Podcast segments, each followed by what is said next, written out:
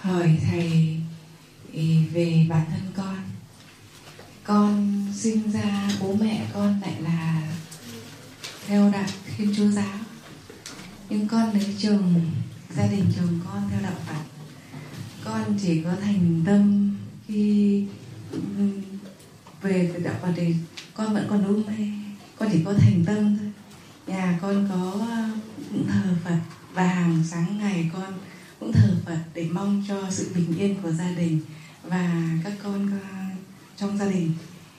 Nhưng mà bản thân con con, bởi vì là con theo đạo thiên chúa của bố mẹ con thì khi sinh ra mẹ con vẫn là tên có tên thánh của con. Thế thì con cũng về đạo phật thì con không quy, con chưa quy.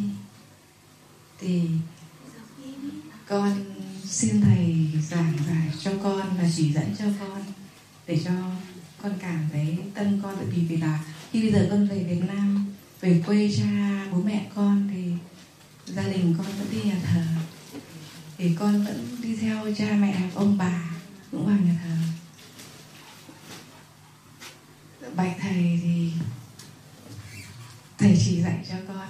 Đây là tình huống không phải là cá biệt rất nhiều tình huống tương tự đã diễn ra trong cộng đồng người Việt Nam trên toàn cầu. Hôn nhân à, khác tôn giáo đó giữa à, người Phật tử với những người khác đạo đó, đã diễn ra từ nhiều thế kỷ qua. Bên Phật giáo thì à, không có những nỗ lực bắt buộc người khác tôn giáo đó phải từ bỏ đạo gốc của họ để trở thành Phật tử trong à, Thiên Chúa giáo và Tin lành Hồi giáo và là môn giáo đó thì các nỗ lực bắt buộc đó nó trở nên rất mạnh bằng à, nhiều hình thức khác nhau mặc dù không bằng văn bản. Bây giờ à, việc chọn lựa đạo Phật đó nó là cái quyền tự do. Vì đạo Phật không có bắt buộc. Cho nên nếu chị thấy từ lúc mình à, làm con dâu của một gia đình Phật giáo làm vợ của một người Phật tử. Ờ, à, mình thấy nó có những cái gì đó thay đổi tích cực. Thì à, có thể à, tiếp tục suy xét về cái cái cơ hội trở thành phật tử. Còn nếu như mà mình à, không thấy cái cơ hội đó là cần thiết đó, thì vẫn có thể tiếp tục giữ đạo gốc của mình. Miễn là trong cuộc sống đó chúng ta sống được hạnh phúc và bình an thôi.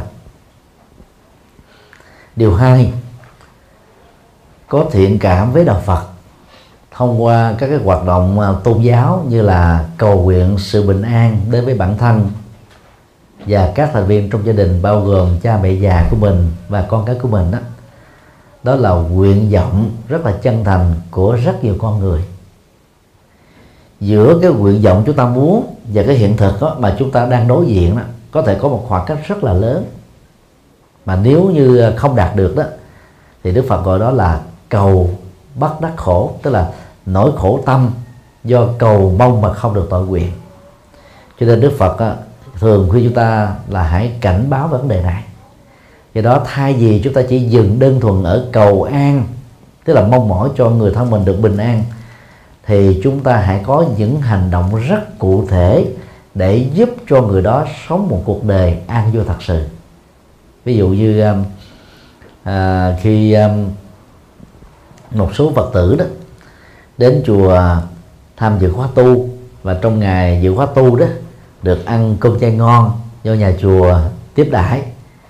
Thì một số người à, à, có cái cái thiện cảm đó à, tôi xin hồi hướng công đức ăn chay ngon này cho chồng của tôi hy sinh ở nhà làm nội tướng ngày hôm nay. Tôi xin hồi hướng cho hai đứa con của tôi à, đang ở nhà à, được hạnh phúc và bình an nếu mà chúng ta hồi hướng như thế mà chồng và con biết được đó thì họ chỉ chảy nước miếng do thèm thôi. Do đó hãy thay đổi cái thói quen. Thay vì mình hồi hướng, thì hãy dẫn chồng và các con đến để trực tiếp hưởng được cái buổi cơm chay ngon đó. Để trực tiếp nghe được những cái cái triết lý hữu ích đó. Để trực tiếp cảm nhận được và sống một cuộc đời sống hạnh phúc đó. Cho nên đó đừng dừng lại ở hồi hướng công đức, mà nhiều phật tử tại gia bị dướng kẹt vào cái này. Thực ra đó, sau khi chúng ta làm các công đức và phước báo, có hồi hướng cho người khác đó, phước báo đó vẫn còn y nguyên à người ta đâu có hưởng được. Đây là cái phương pháp để mình mở tâm từ bi bằng sự quan tâm thôi. Cho nên, cầu mong người khác chỉ là sự quan tâm tích cực, chứ chưa phải là giải pháp. Do đó bên cạnh cái việc quan tâm tích cực làm cha mẹ trong một gia đình hay làm người thân trong à, một tổ chức. Thì chúng ta nên có những cái hành động lệ lạc an vui, thực tiễn hơn. Để à, cho người được chúng ta quan tâm đó trải nghiệm được điều đó. Cái khó trong tình huống này đó, vì đó, mẹ thì theo đạo thiên chúa, cha thì theo đạo phật. Các đứa con có thể đi hàng đôi, đạo chúa cũng được, đạo phật cũng được cho nên đó à, chúng ta rất là khó tức là, quyết định cho cái việc đó là cần phải trải nghiệm cái gì và làm như thế nào để cho con đã được được cái kết quả đó. Thì ít nhất là trong tình huống này đó, chúng ta nên giúp cho con em của mình là, tiếp cận được đạo Phật và tiếp cận được đạo Thiên Chúa để cho em mình tự lựa chọn. Và cái duyên của nó ở chỗ nào thì nó chọn cái đó thôi đó. còn mình là một người mẹ theo đạo Thiên Chúa thì khó hướng dẫn một đứa con là Phật tử được. Tại vì mình có thành đâu hướng dẫn. Do đó đừng nên dừng đơn thuần ở sự quan tâm. Điều thứ ba. Khi um, chúng ta có cơ hội um, sống chung trong một gia đình có hai tôn giáo mà mình đó, đang lựa chọn một tôn giáo thì chúng ta nên chịu khó thêm một bước nữa đó là tìm hiểu tôn giáo còn lại của chồng và của bên gia đình chồng. Ở đây là đạo Phật. Tìm hiểu một cách khách quan nghiêm túc. Nếu chúng ta không có cơ hội đi à, từng bước từ thấp đến cao thì chúng ta có thể nhờ các vị tu sĩ hướng dẫn đọc những cuốn sách vỡ lòng về đạo Phật chẳng hạn như cái quyển Đức Phật và Phật pháp. Sau đó chúng ta có thể đọc những cái quyển à, à, à, có chiều sâu hơn hay là toàn diện hơn đầy đủ hơn như là cái quyển à, đường xưa mây trắng chẳng hạn. Thì lúc đó chúng ta sẽ có cơ hội đào sâu vào các cái giá trị minh triết và nhân bản của đạo Phật. Và nếu mà thấy à, những giá trị này cao quý, thì chúng ta có thể chọn nó làm con đường tâm linh.